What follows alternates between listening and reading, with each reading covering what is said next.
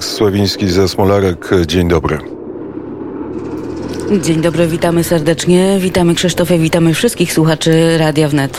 Oj tak, e, bardzo dużo się dzieje tutaj. E, przez ostatni weekend mieliśmy mnóstwo informacji, między innymi o tym, co dzieje się na Ukrainie. Jak wiemy, e, wojska rosyjskie zatrzymały, aresztowały już w kwietniu dwóch brytyjskich żołnierzy, którzy de facto są członkami ukraińskiej armii, czyli nie są jakimiś dywersantami, lecz członkami regularnej armii ukraińskiej.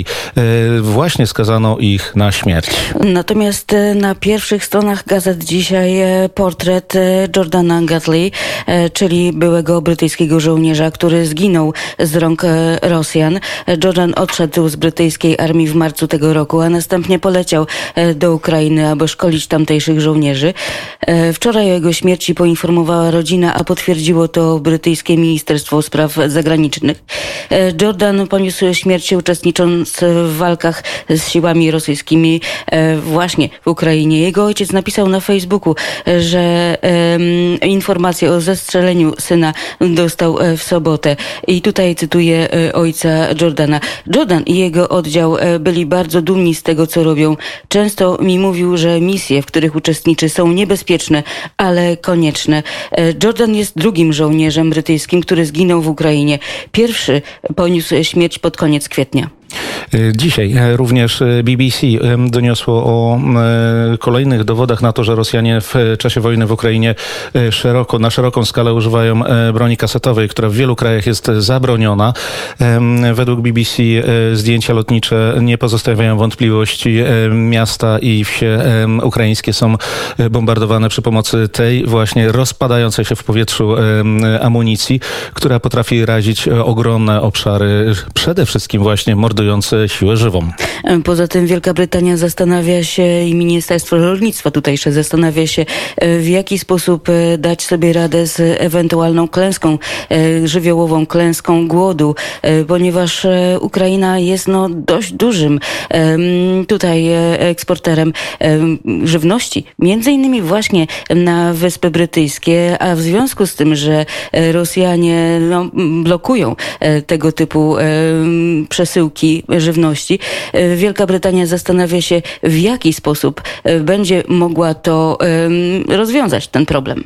Jak wiemy, Brytyjczycy są wielkim producentem e, żywności. Mamy tutaj większy eksport żywności, szczególnie do Irlandii, która zależy od naszego rynku, jak i do Europy.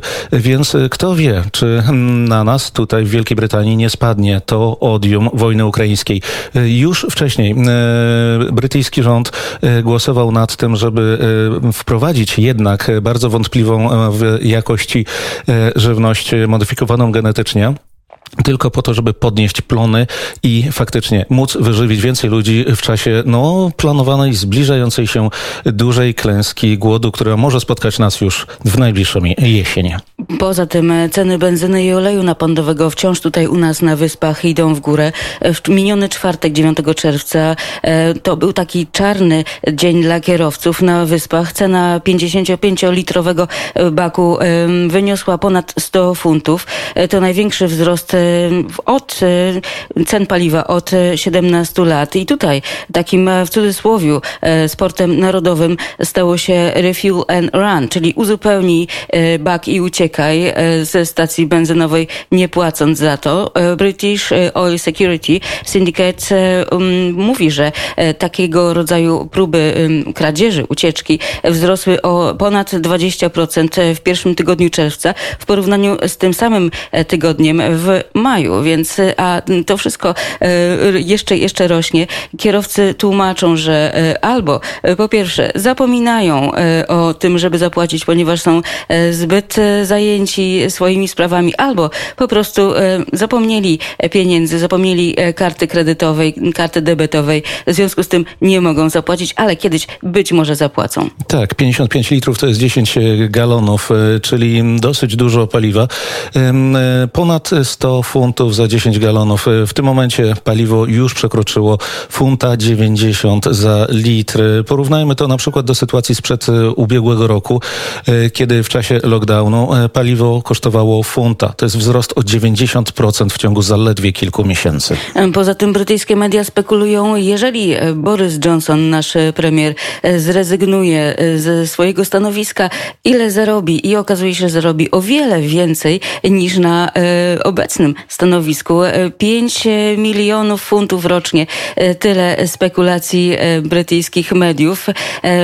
Jeżeli chodzi o portfel Borysa Johnsona, kiedy przestanie być premierem Wielkiej Brytanii, a będzie zarabiał na pewno e, na swojej biografii, na licznych wykładach e, i na dzieleniu się e, swoją wiedzą i e, swoimi umiejętnościami, na przykład ze studentami e, bardzo ważnych uniwersytetów tutaj na naszych wyspach. No tak, na biednego nie trafiło. Boris Johnson już jest y, multimilionerem, pochodzi po prostu z bogatej rodziny, dosyć dużo zarabiał również jako dziennikarz, pisując do niektórych y, czasopism, ale pamiętamy chociażby historię Tonego Blaira, jednego z naszych y, poprzednich premierów, który właśnie po odejściu ze swojego stanowiska właśnie zrobił ogromne miliony na sprzedaży autobiografii i właśnie również jeżdżeniu i mm, y, udzielaniu różnych wywiadów i wykładów. Y, Całkiem niedawno znowu go odkopano i znowu zaczyna być doradcą partii pracy, jak za dawnych czasów. W każdym razie my tutaj patrzymy i w stronę Ukrainy, i w stronę 10 Downing Street e, w Londynie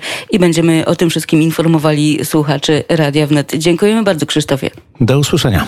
Bardzo, bardzo serdecznie dziękuję. Aleks Sławiński za Smolarek e, prosto e, z Londynu, a my jesteśmy